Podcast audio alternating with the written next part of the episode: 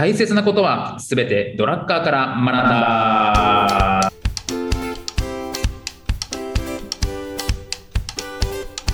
ということで、はい、えーこんにちは中野秀俊です。こんにちは、小沢裕二です。この番組は公認会計士税理士でありながら企業に対して組織論のコンサルもしてしまうドラッカー大好きおじさんの小沢裕二と弁護士であり会社も経営しているにもかかわらずドラッカー素人おじさんの中野秀俊がドラッカーの言葉をヒントに経営組織論などをテーマに語り合う番組です。よろしくお願いいたします。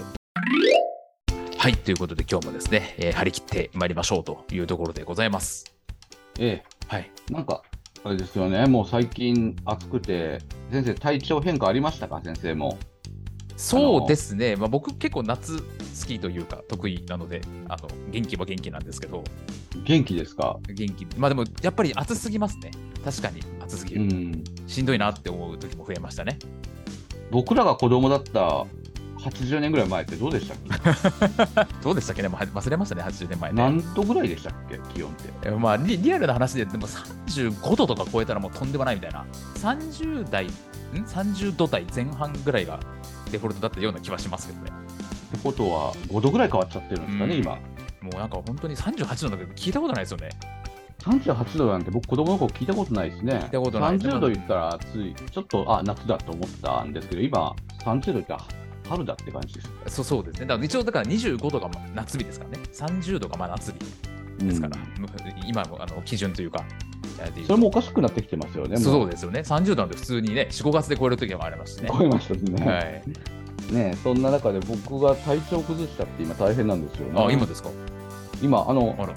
すごい具体的に体調悪いってわけじゃないんですけどね、はいはい。なんか大きな仕事が終わった後にはい次の仕事に行くっていうところではい。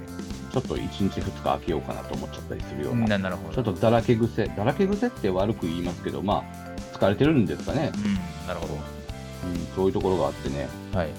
まあ、今日もね今だらけ癖が出そうになったんですけどね。はい。振り絞ってね中野と喋ろうと思って。やった。よかった。ええつけようと思ったら先生がいつまでたっても出てこない。そのいつまですいませんあのいつまでも2分ぐらいですよ言うて2分ぐらいでしょ？あそうですよ。はい。あのー、23分のはいはいはい。話で、ごめんなさい。23分なんですよね。はいはい。23分遅れ方が遅れ方が悪かったですよね。23分の遅れ方がねはい。音信不通だったんですよ。ごめんなさい完全に。なんか遅れますってあの、はいはい。例えば Zoom のねアドレスは僕持ってて、はいはい。でそれを待つ23分っていうのは別に大したことないんですよ、はいはいはい。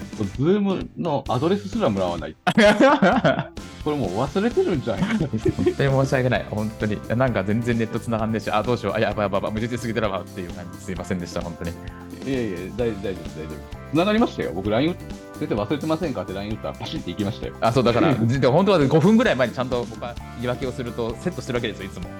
えで、でまあ、20分ぐらい前に LINE のあれを、あの、ズームを送り、5分ぐらいまでセットしてっていつもやってるんですけど、今回はあれ？あれ？全然いかん。あれ？あれ？どうした？みたいな。え僕はその時に、あれ？これ、僕、今日一人でしてるのかな？と。本当に申し訳ない。ええまあまあまあ、ちょっとね、今、話の途中なんで、今日は、はい今日終わりたいんで、早く、はいあの無駄なあの本当に無駄な話はね、はい、行きましょう。ほどほどにして、はい。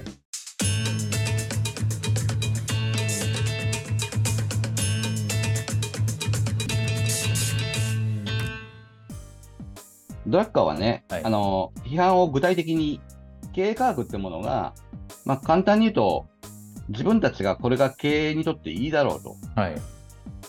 思うことなく、はい。あのまあ、軍隊の時あの、は戦争の時に使ったアプローチ、はい。まあ、極度に勝つための戦略ですよね。はい。はい。そういったものを応用した経営、それを経営に応用しようとして、手法を持ってくるんですよね。はい。はい。それを経営に当てはめる。はい。当てはめる場所はどこだっていうはい。考え方。はい。これが、あのードラッカーは嫌だと。はい。これじゃうまくいかへんだろうとはい。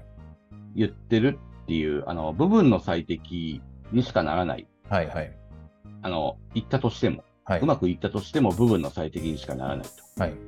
経営っていうのはね、あの、企業は、とは何か、マネジメントとは何かっていう概念で動いているので、もうベクトルが違うっていうことをドラッカーは言ってるわけですね、考え方。はいはいはい。はい。うん、まずそれが1個目はい。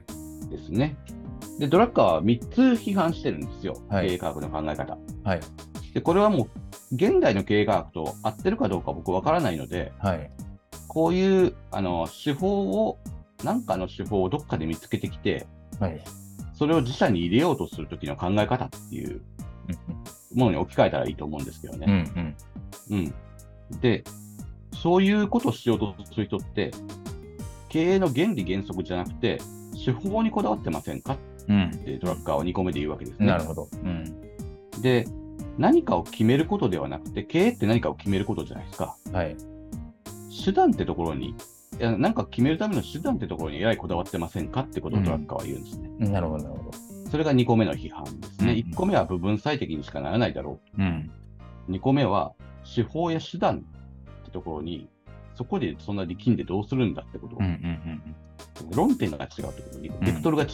1個目が。2個目は論点が違う。うんうん。で、経営科学なんでね、定量化しなきゃいけないじゃないですか。はいはい。できれば。できればっていうか、ほぼ、ドラッカーは定量化しない、経営、ドラッカーは定量化しないんで、はいそれはまた批判もあるんですけど、はいはいはいはい。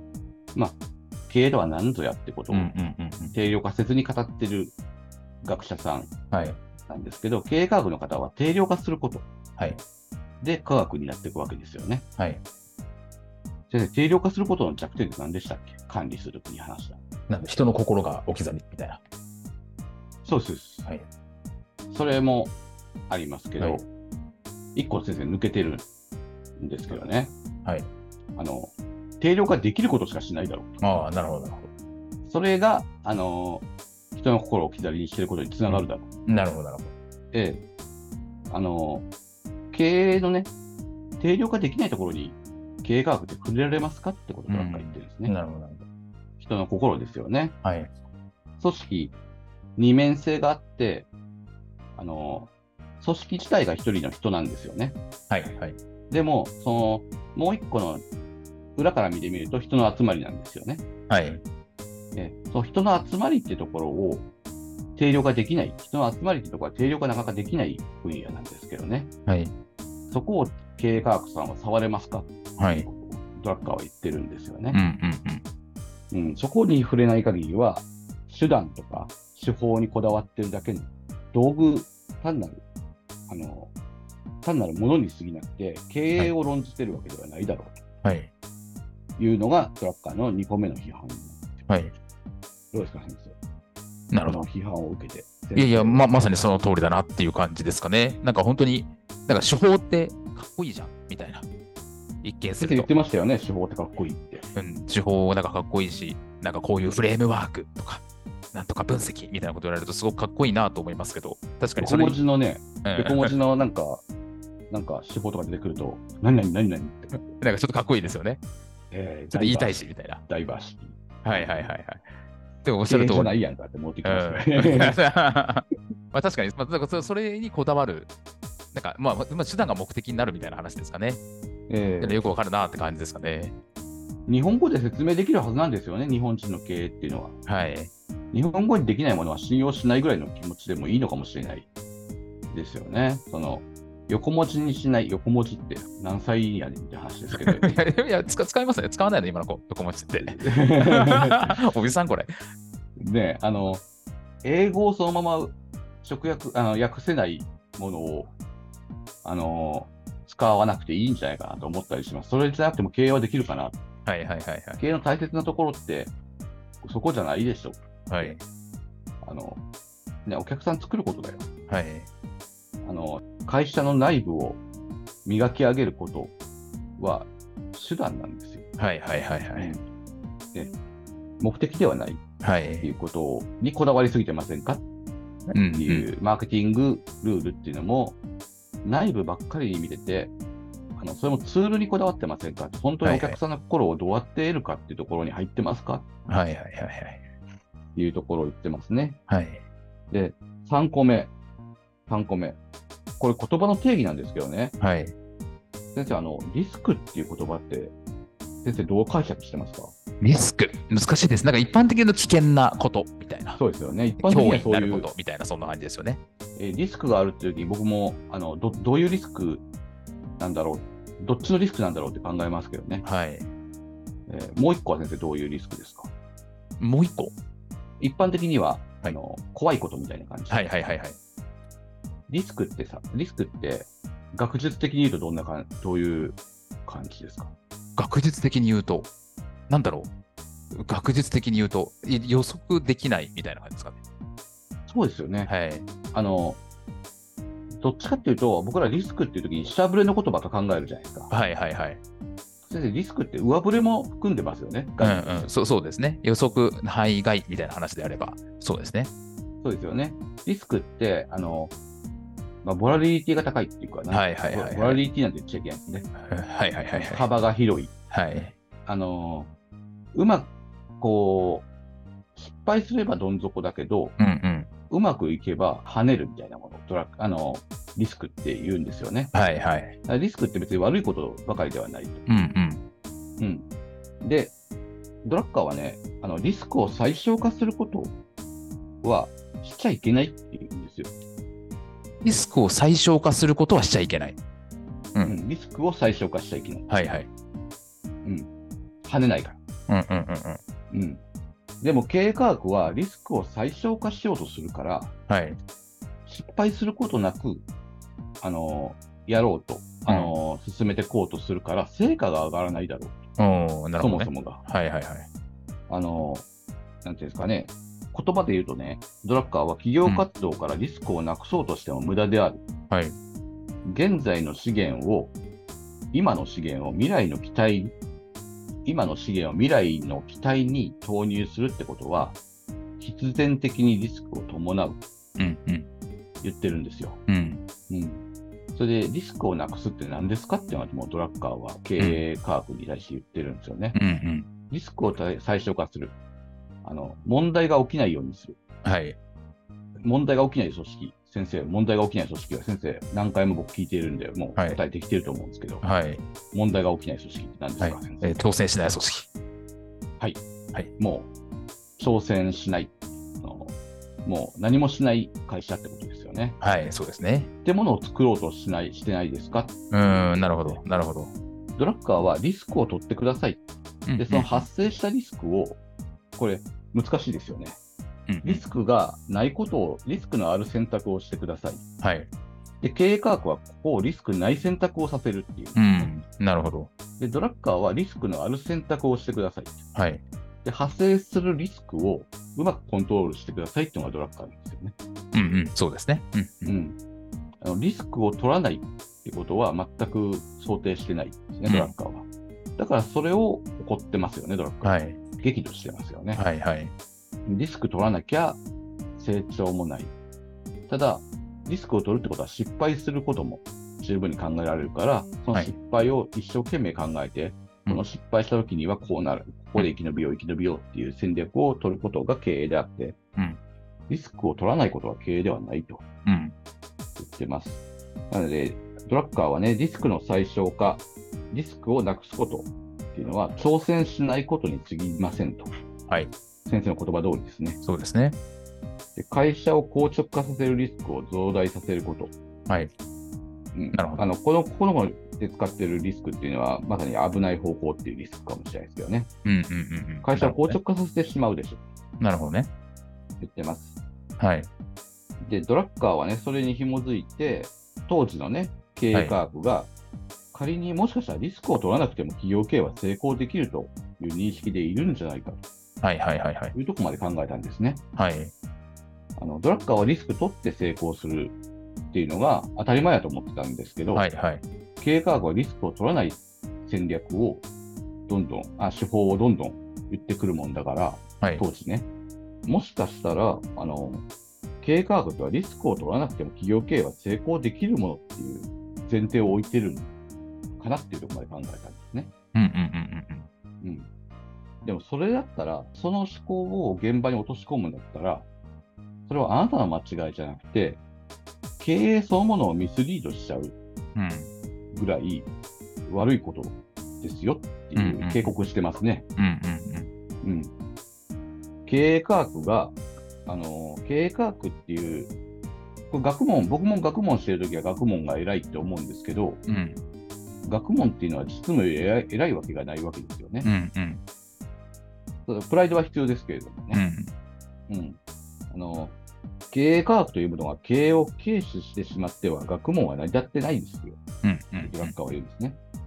その対象を真面目に取り上げる姿勢を持ってほしいって当時の経営科学に対してうん。うん。